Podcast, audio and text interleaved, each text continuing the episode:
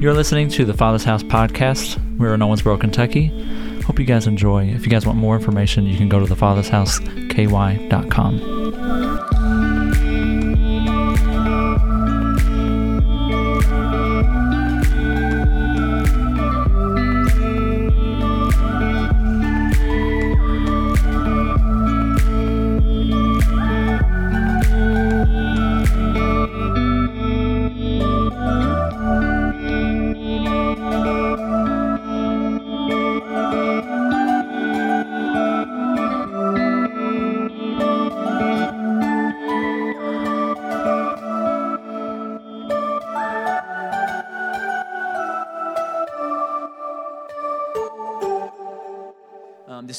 doing here that is unique, I believe, to our church. Um, that God is reintroducing himself to people. And what I mean by that simply is that some of you have met God. Maybe you met God in an early age. Maybe you met God in a church when you were little. Maybe you met God uh, through some type of religious upbringing. But when you come here and the, maybe the worship's a little different, maybe it seems like we get a little emotional or we, we talk differently than maybe you've uh, realized. But I just want to share or say to you that God is, this is actually a, a, a side of God as well that God is approachable, God is to be enjoyed, that God is a father, that He's an affectionate, loving father, that He is uh, wanting to take people out of just religious normalcy and take people into intimacy with Him. There's a reason why the Bible says that He's the groom and we are the bride. Like it's not just this religion thing that you're supposed to pick up a bunch of rules and do's and don'ts. Now, granted, you do need to live your life. Jesus said, If you love me, you will keep my commands. But as well, I, I love what um, Chris Hodges says it's not if you love me, you'll do what I say. It's more if you love me, if you focus on loving me, you'll do what I say. Amen? So uh, maybe this is just new to you, but I encourage you to stick around. You're like, I don't know about the worship, I don't know about lifting my hands. And, um, there's just more. Look at your neighbor and say, There's more than what, come on, say, There's more than what you're used to. And how many of you think that's good news? Because maybe what you're used to kind of sucks.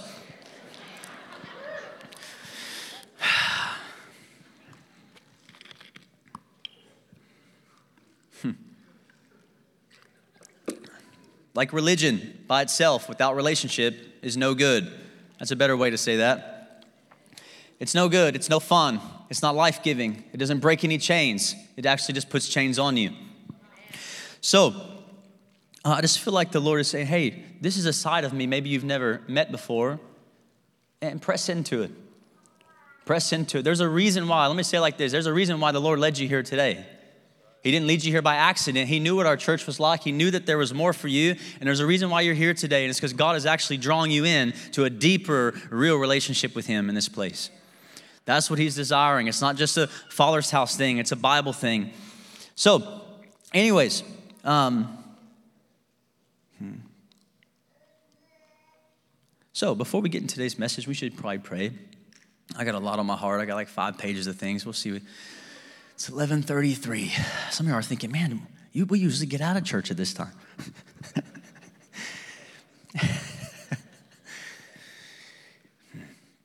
we want to give God what He's worthy of. Amen.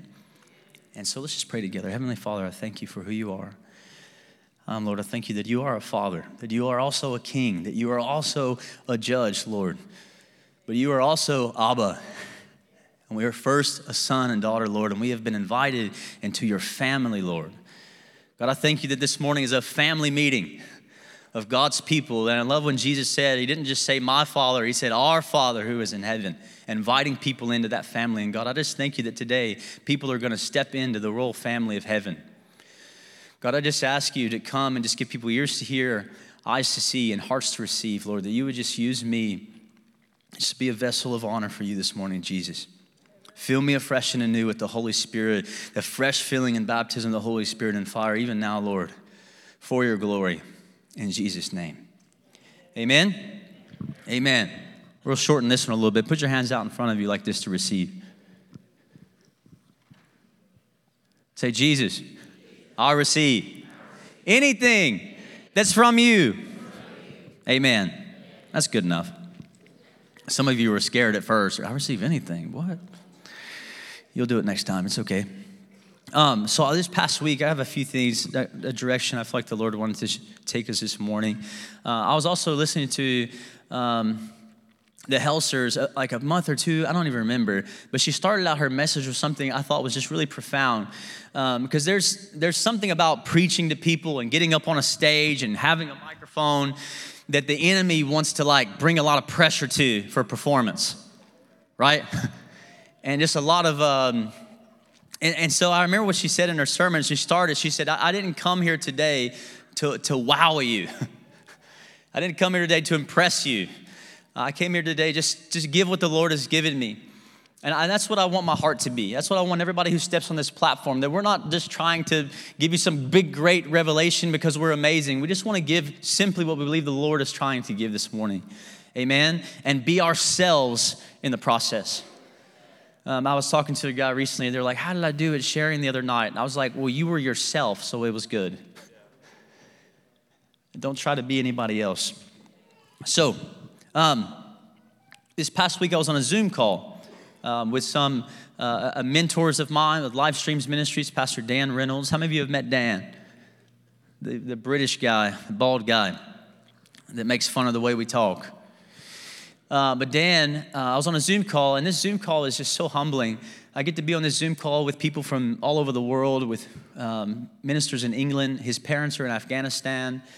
Um, it really brings a reality check very quickly when I'm on these Zoom calls of how just blessed we really are in America and how blessed we really are in our cities and just how blessed we are when I'm talking to missionaries on a Zoom call or, you know, in Afghanistan.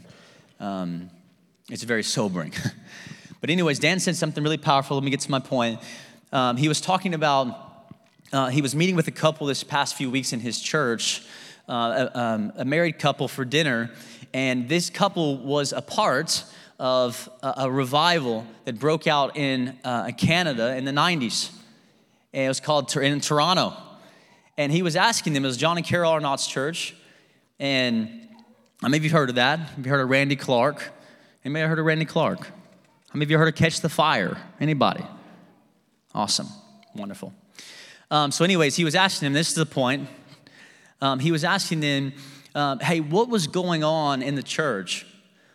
What was happening in the church before God began to bring uh, this move of God and this move of the Spirit, where people, uh, so many evangelists and people were launched from that place, and millions of people have been born again all across the globe out of that meeting? And he asked him, what, what was happening? What was going on, what was the direction of the church. And this just really hit me in my spirit when he shared this, and I began to just tear up. He said there was about 200 people in our church, and we started a journey of taking people through the healing of the heart. Did you hear me? Let me put it in our language. He started a journey of going through freedom and identity in Christ, starting to figure out who God is and who He says you are. How many of you know it's not arrogance to be confident in who God says you are? It's not arrogance to be confident in what he says about me. So for me to say, hey, I'm his son, he's my father, I'm a co heir to the throne, I'm seated in heavenly places at the right hand of the Father with Christ, that's not arrogance, it's confidence. That he calls me my name, he says you are mine, right? And it just, really touched me. And he was like, man, we took people through healing and getting, what he's saying is that how many of you know when you get saved, you still got some trauma and some junk that is still affecting the way you live your, your life with Jesus now. And you're trying to bear fruit with Christ, but you keep sometimes bearing bad fruit. And it's because a lot of times there's some strongholds, there's some thinking patterns, there's some trauma that still needs to be uprooted. And from that place, then once you know who God is and you know who you are, then you can be effective to minister to others. Not, I'm not just talking about that you're good at not doing the bad sins. Because I feel like that's what we think maturity means in the church. Like, well, I don't drink and I don't smoke and I don't really cuss, you know, that's cool. And I read my Bible every morning. That's great. But if you don't actually know who you are, and know what you have, and you're still walking around in performance and trying to prove yourself and looking for approval in all the wrong places, maybe you're even looking for approval inside of the church. Amen. Looking for approval in what you do for God instead of what He's done for you. All of these things we need freedom from. And I believe that's what God is doing. When He was talking, I said, That's it. That's what the Lord is doing at the Father's house. He's healing the broken. He's healing people. He's gathering broken people. And He's gathering people who understand who they are in Him so He can bring in a harvest. Can somebody say amen? Remember this past year, I said, um, I felt like the Lord was saying, we need all hands on deck. All hands on deck. Look at your neighbor and say, That's you. Somebody say, That's me. And this is his desire. I believe, remember the psalm, like, man, he's raising up an army. He is raising up an army. And I love uh, what Mike Hutchins says is that God is raising up an army of heart healers and chain breakers to go out and destroy the chains of bondage off of people. That's what he's doing. We're stepping into a time, and, and just, just follow me for just a moment. I'm going to give you some scriptures here in a minute. Some of you are like, man, is he going to talk about the Bible? Yes. I've already said a lot of them, I just didn't quote them. If you read it, you'd, you'd catch it. Just kidding. I'm just, I'm sorry. I'm sorry. I'm sorry. I'm sorry. Moving on. But it's, I believe what we're seeing in our world is that people are getting more and more and more broken. Why? Because sin is getting more and more and more common. It's beginning, eh, the, the nastiest, dirtiest things are the things we're trying to say are the best things now. And what's gonna happen? How many of you know that what the enemy uses for evil, God uses for good? What's gonna happen, I promise you, is that we're gonna start to see a turn. We're gonna see the tide turn where people have everything they think they want, every sin they could ever imagine, the weirdest, crappiest, nastiest stuff, and they're gonna realize they're still broken and empty. And at this time, the church has to be ready. And the church has to be ready to fight, ready to step into a place of saying, hey, I used to be there too. And I still struggle sometimes. But I'm holding on to something. I've found out who I am. I've received some healing. I've let God into my heart. I've let people into my heart. I've broke down the walls. I've done the hard work. I've done the internal hard work of saying, God, what's really going on in me? This is what we mean by let's get free. It's God, what's really going on in my heart and in my life?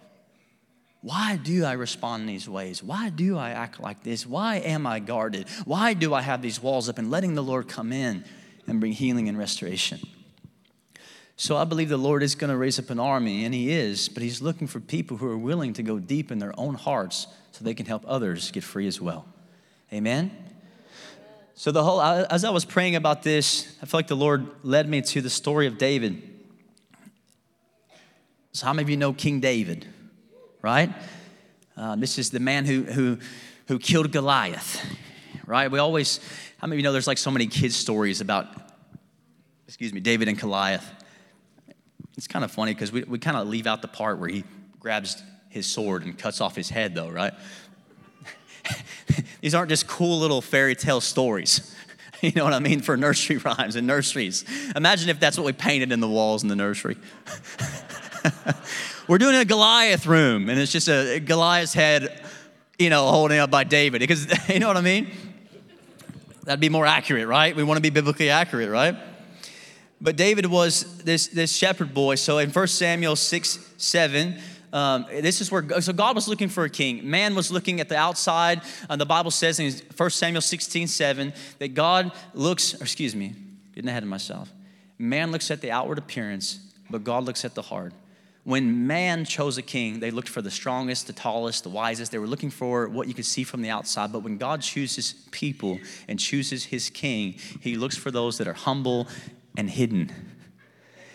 And he finds them. And it's just a, just a small point here before I get into the rest of this.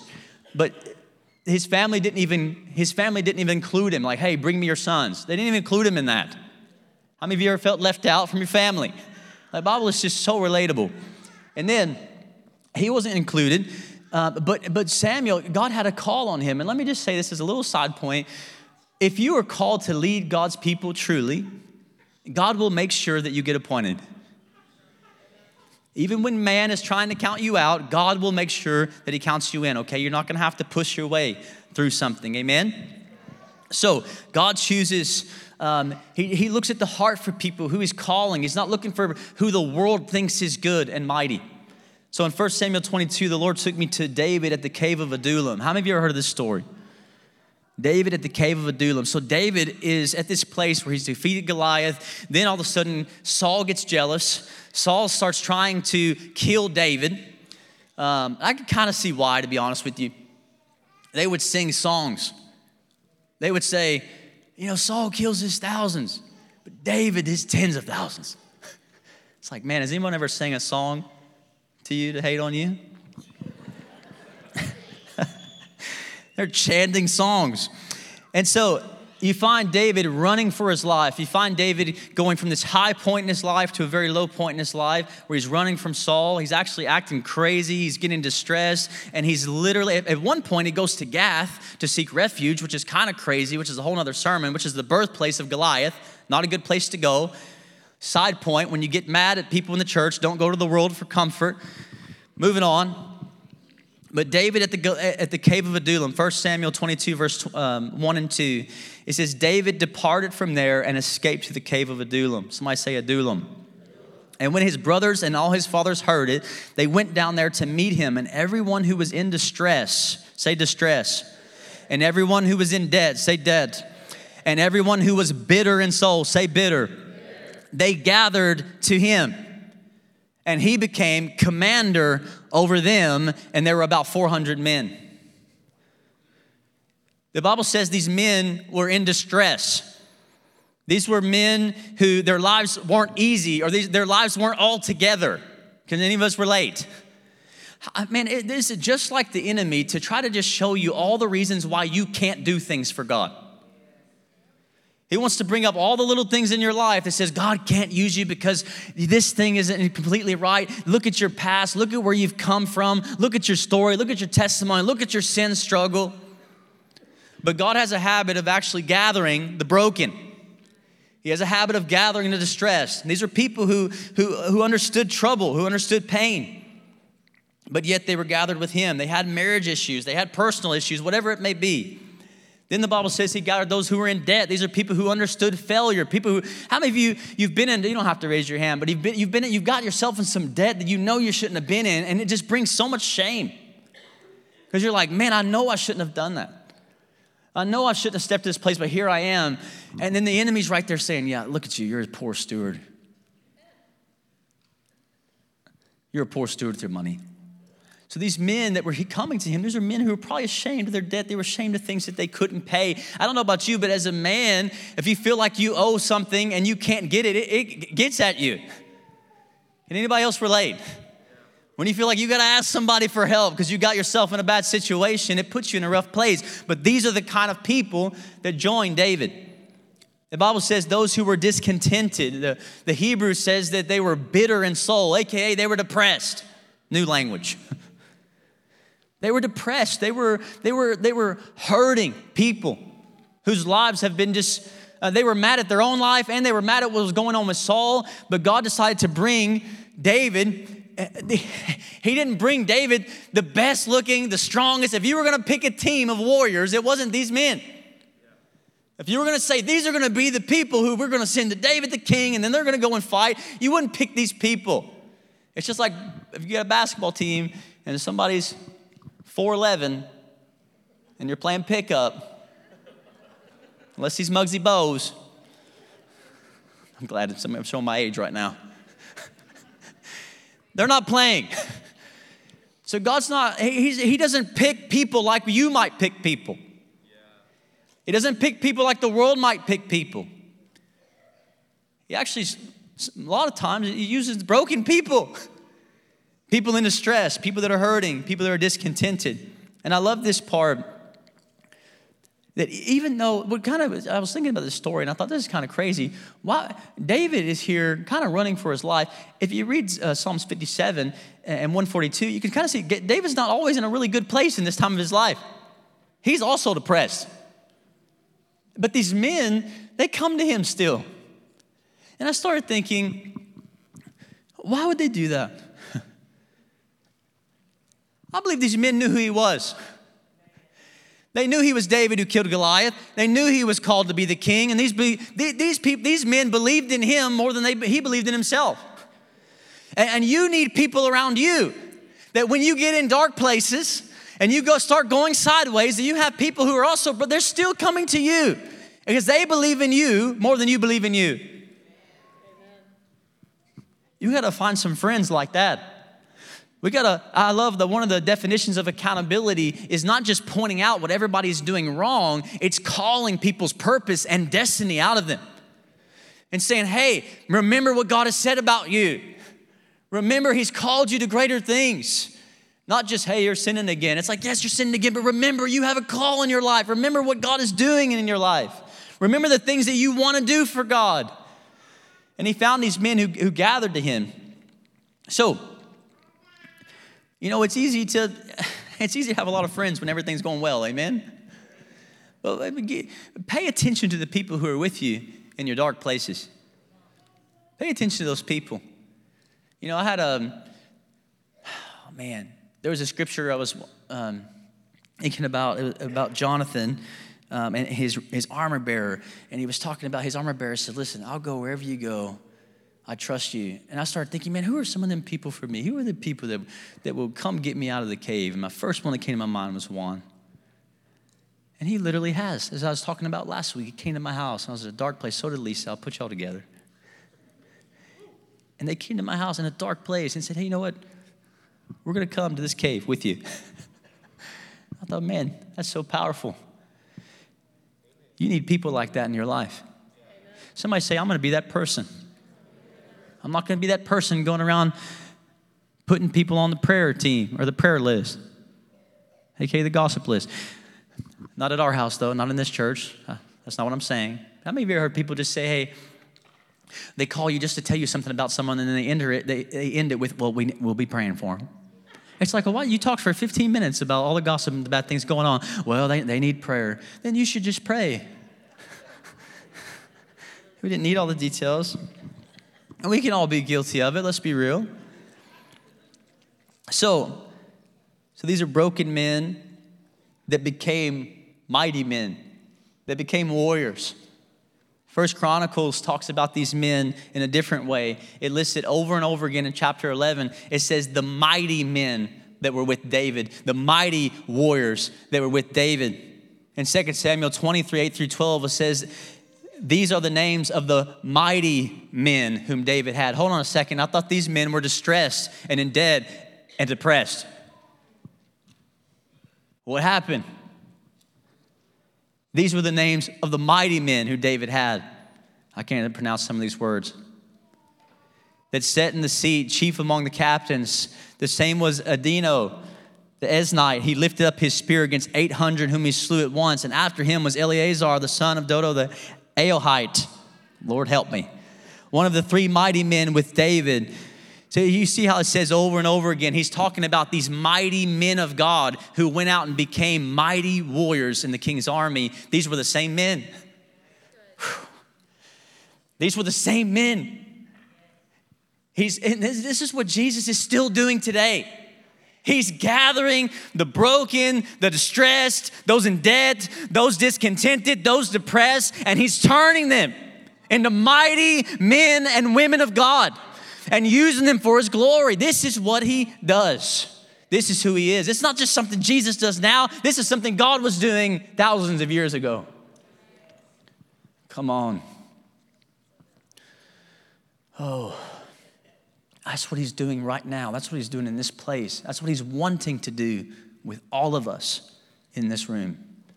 He's wanting to take things that seem as they're weak and make them strong for his glory.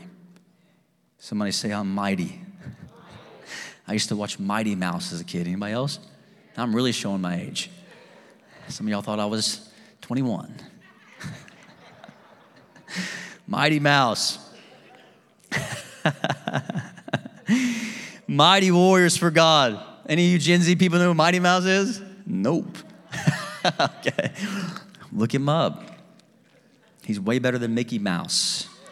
He's mighty less witchcraft. Moving on. Moving on, moving on. So, these broken men became mighty warriors for the Lord. So, uh, I believe one of the reasons why God loves to use broken people, and, and, let me say this God's just not looking, he, He's only, he, he, wants to use uh, not just the broken and downtrodden and distressed either. Like some people think, well, I don't have a story, I don't have a testimony, I haven't been on drugs. Can God really use me? Let me remind you of Samuel in the Bible, who was dedicated to the Lord at a very young age and walked the Lord all his life and became a prophet for God. He wasn't the downtrodden, he wasn't the outcast, he wasn't the broken. It's not just those, but there's one thing that is the um, the, the, the excuse me the variable um, that put. the, Can't talk. I'm not even drinking coffee anymore. The thing that you need, for lack of better words, is understanding and recognizing your desperate need for Him. It's easier for the broken to understand it.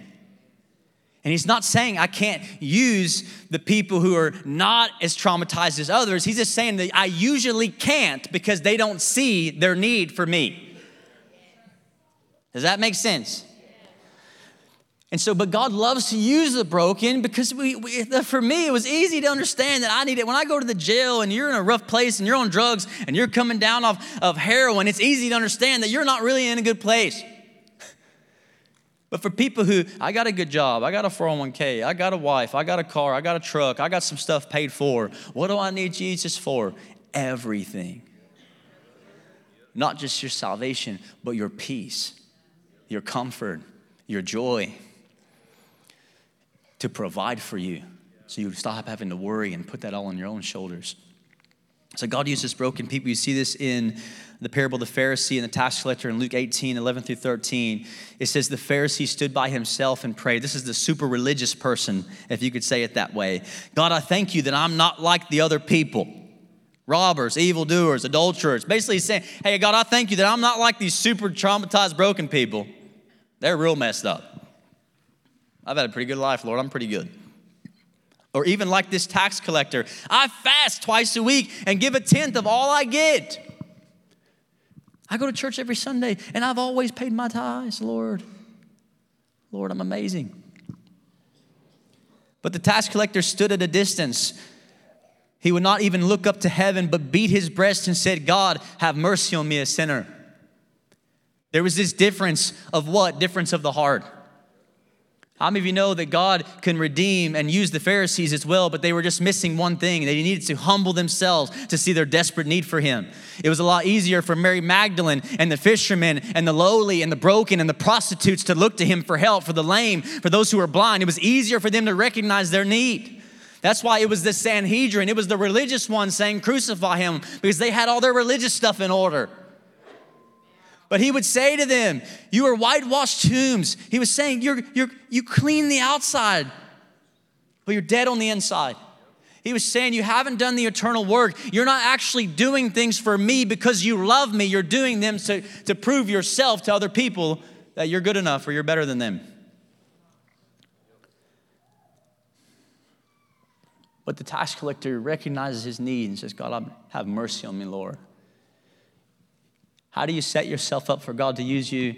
Hey, listen, this is good news. If you're extremely broken, extremely crazy past, you're a prime for the Lord. And if you're not, maybe you haven't had a lot of crazy stuff going, I can still promise you there's identity issues, there's freedom issues that you have. They're just different than others. And you're prime for the Lord. And all you have to do is recognize your desperate need for Him. You got to get a hold of John 15 when He says, Apart from me, you can do nothing. Nothing, right? Because I think that's what the it kind of encompasses is this idea that I got it. I'm not as screwed up as other people. I got this. No. No, no, no. It's the complete opposite. God, I can only do this because of you. I can only do this because of your grace and your mercy for me. Amen? So, remember, uh, we preached tons of sermons on, compare, on comparison. Don't compare yourself to others, compare yourself to the Lord. So we have to recognize our need for the Lord. Luke 5 32, Jesus said, I have not come to call the righteous, but for the repentance of sinners. He's not, he's looking for the lowly, looking for those who recognize, Lord, I'm a sinner in need of you. I'm in need of your grace. I need you, Jesus. Look at your neighbor and say, I need you. So God's looking for the humble, amen? 1159. Come on. Whew. What time's the game start today? Two? Oh, we're good. Plenty of time. How many of you actually Chiefs fans in here? Liars. You just you all just like to win, bro. We know we know who you are, bro.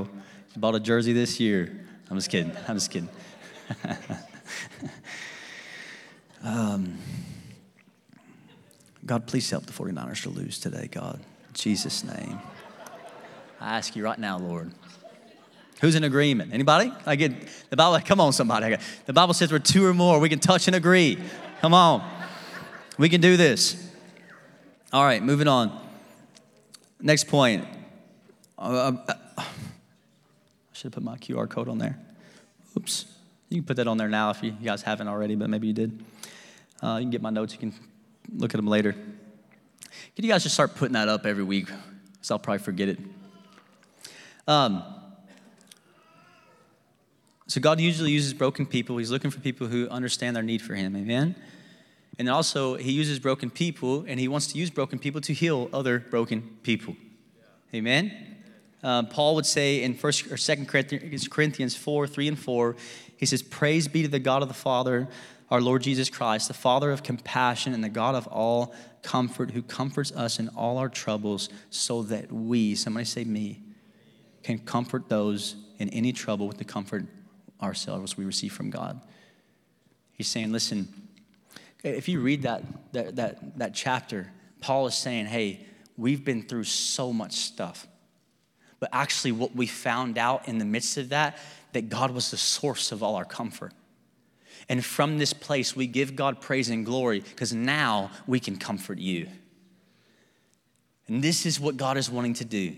He's saying, hey, this is your junk. This is your stuff you're messed up in. This is the stuff that you, be- these are the lies you believe. You're not good enough. You got to prove yourself. You're nasty. You should be ashamed of yourself, whatever it is. He's saying, get a hold of the truth. And then now you're going to go help hold people by the hand and walk them into freedom as well.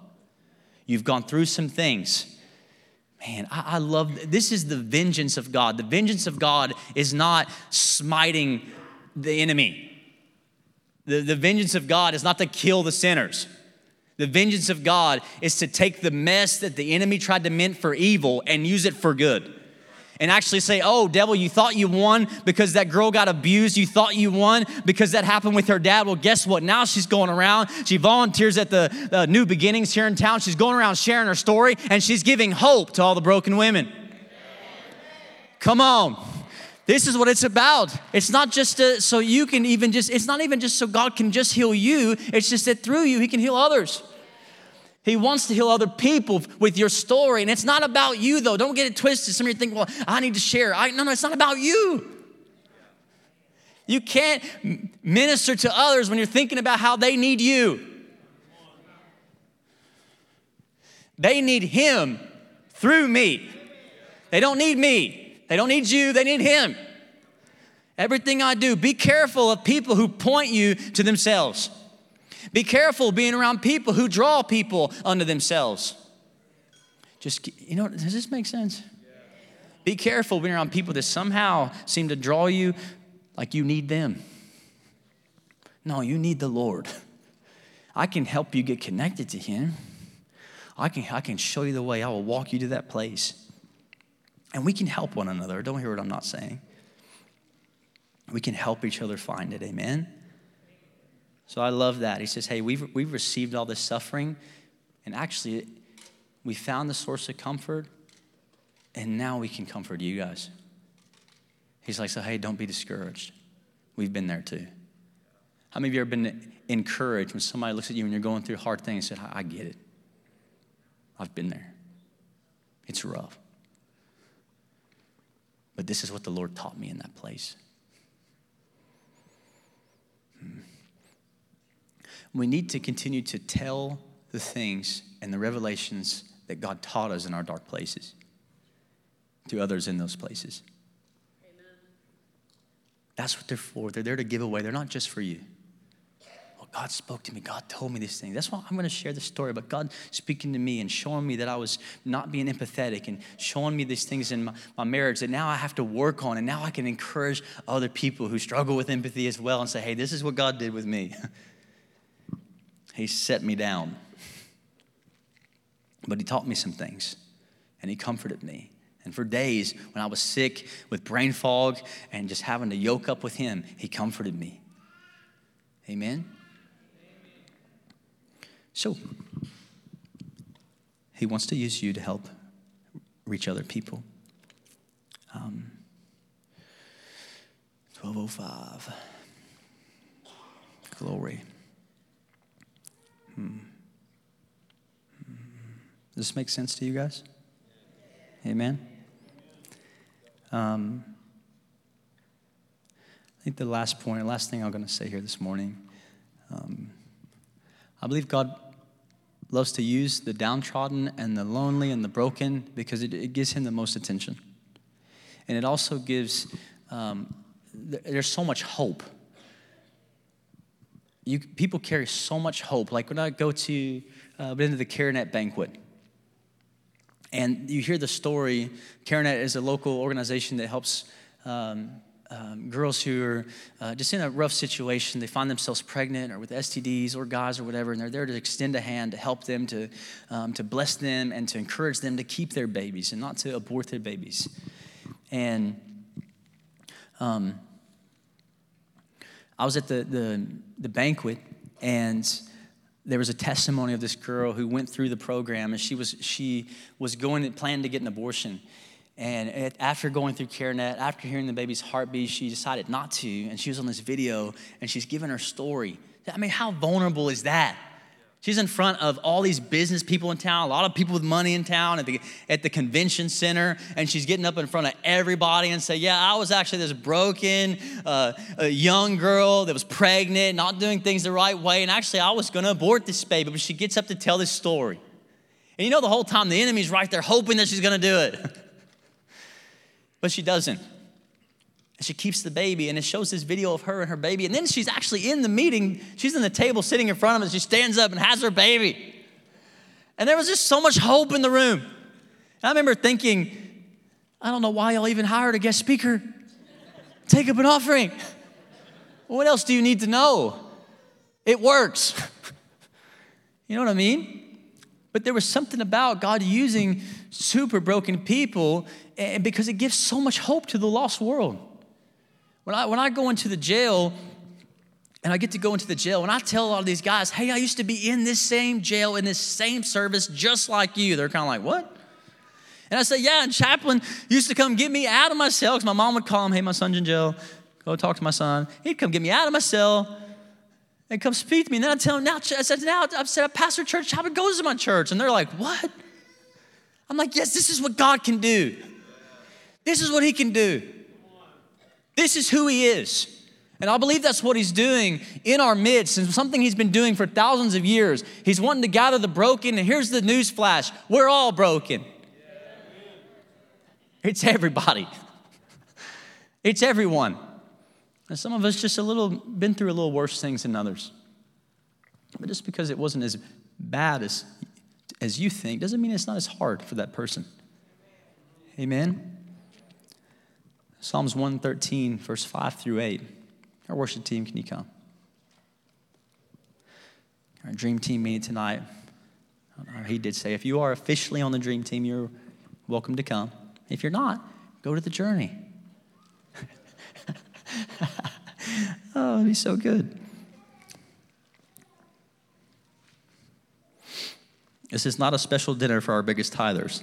This is a special dinner for our people who serve, okay? Just so you know, you're like, what is this private thing going on? It's for people who serve the church, just to bless them. Psalms 113, 5 and 8. I love the first sentence of this scripture Who is like the Lord? How many of you are singing so we sing so many songs, Who is like the Lord? But like, have you really thought about that? The answer is there is no one like him. There is none beside him.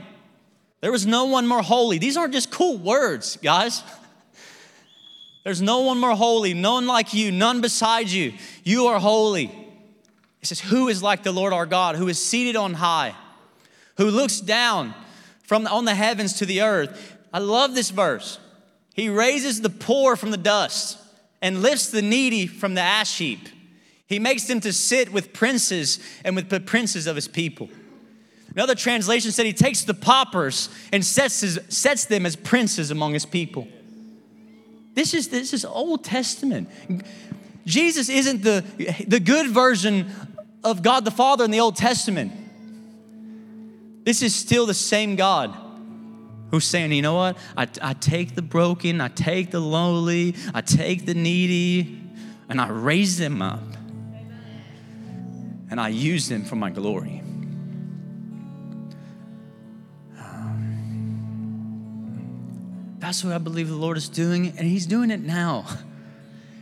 And He wants to continue to do it. He wants to take this smaller group of people and say, Hey, would you go on a journey with me?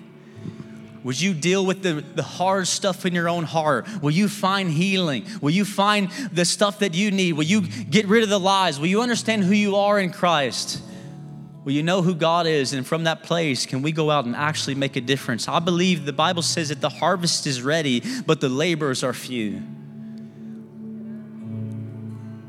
I believe there's a few things we need to do. Number one is just to humble ourselves before Him. For those of you who think you don't have any problems, you got to humble yourself before God this morning. There's an opportunity. Will you stand?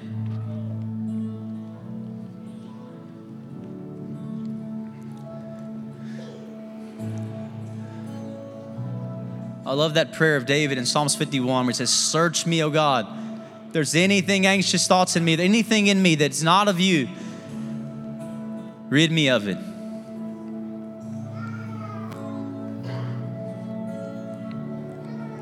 We must be humble, we must pray, and we must get ready.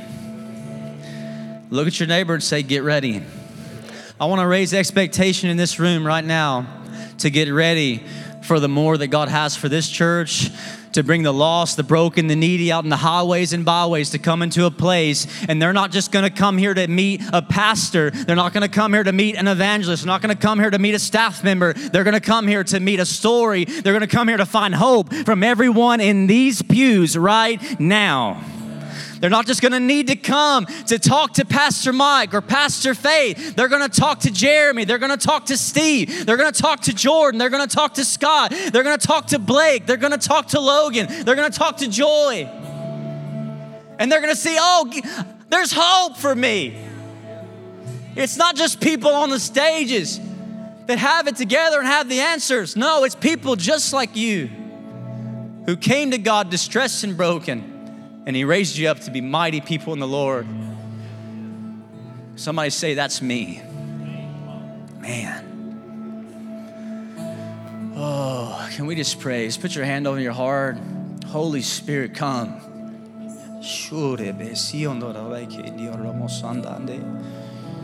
Go deep, Lord. Let this be a year, God, of just going deeper Bible says that you have given apostles, prophets, pastor, teacher, evangelists to equip the saints for the work of the ministry. And it goes on to say that we would grow up in the faith into the unity, that we would grow up into you, God. Go deeper, Lord. Go deeper. More of you, less of us this year. Show us the places in our hearts and in our lives that you're still trying to work on, that you're still trying to bring freedom to. Some of you went through freedom and only experienced 30% of what God had for you. There's more for you. Some of you presented, maybe uh, at 80%, there's more for you. And those of you who are walking in more wholeness than ever, there's still more for you. You have to fight for your freedom. Lord, help us to stay in the fight. Help us to stay in the fight, not just wait for a service, not just wait for a conference, but Lord, every day, help us to stay in the fight with you, Jesus. Can our prayer team come? Hmm. Can we just say this out loud? Say, Lord, make me ready. Come on, say it louder. Lord, make me ready. Come on, not just ready for heaven, friend. I'm talking about ready for God to use you for His glory to advance His kingdom on this earth. Listen, if your sin is washed away, you are ready for heaven. But we got to be ready for the work of the ministry if we're going to see God bring the broken to this house. Amen. Amen. If there's anyone here today that maybe you say, hey, I don't even have a relationship with Jesus at all, I've never been born again. The Bible says, For all have sinned and fallen short of the glory of God. It's not just some are worse than others. No, everyone has sinned. Every single person on this earth.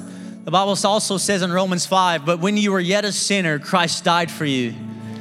There's hope this morning. If you have never given your life to Jesus, the Bible says if you believe in your heart and you confess with your mouth that He is Lord, you got to believe that Jesus is the only way to heaven. You got to believe that He paid the price for your sin, and you got to believe that He rose from the grave. If that's you and you say, Hey, I believe that, I need to give my life to Him, would you lift your hand up right now boldly in this place? Come on, don't be ashamed in this place. Don't be ashamed. This is the this is a place of hope and freedom. If that's you, lift up your hand high. Come on, he hung on a cross for you in public. He wasn't ashamed. Anybody, I need to give my life to Jesus. Anybody at all? Somebody's pointing to somebody. Come on. Hallelujah. Listen, don't be afraid. Don't let the enemy lie to you. And I would encourage you, I know there's a couple in here. Maybe you're a little nervous. Before you go, there's nothing to be. Um, this altar is not a place of shame or condemnation. This altar is a place of mercy and acceptance by God. if you need to give your heart to Him before you go, please come. The person that's with you, do me a favor, the person you're with, look beside your neighbor and say, Neighbor, do you need to go? Say, I'll go with you before we leave. Say, today's your day. Right, I got a few things from our prayer team that feel like the Lord was saying this morning. If these apply to you, you can come for prayer. Hey, if you need healing in your body or you just need prayer for anything, our altars are open. Uh, but here's a few things pain in your tooth, that you have a metal feeling, uh, pain in the middle finger of your right hand um, another thing is intestinal problems, uh, feeling of hopelessness. Believers who are struggling with addiction, whether it's prescription drugs, alcohol, God wants to remove that from you, I believe, today. And just feeling burdened and just feeling overwhelmed in general. We ask you to come if any of that pertains to you. And once again, if you need prayer for anything, you're welcome to come. So do me one last favor. Look at your neighbor. Say, neighbor, is any of that you? Do you need prayer? Say, I'll go with you. Awesome. Let me pray over you. Father, I thank you for who you are. I thank you for your grace. Thank you for your grace to walk out the things you've called us to walk out. Holy Spirit, empower us. Walk with us, talk with us, speak to us, redeem us, restore our hearts, Lord. In Jesus' mighty name. Can we put our hands together for Jesus one last time? If you need prayer, please come. Bless you guys. Be friendly on your way out too. Go grab your kids. Dream Team celebration tonight at 6, entrance C. Love you all very much.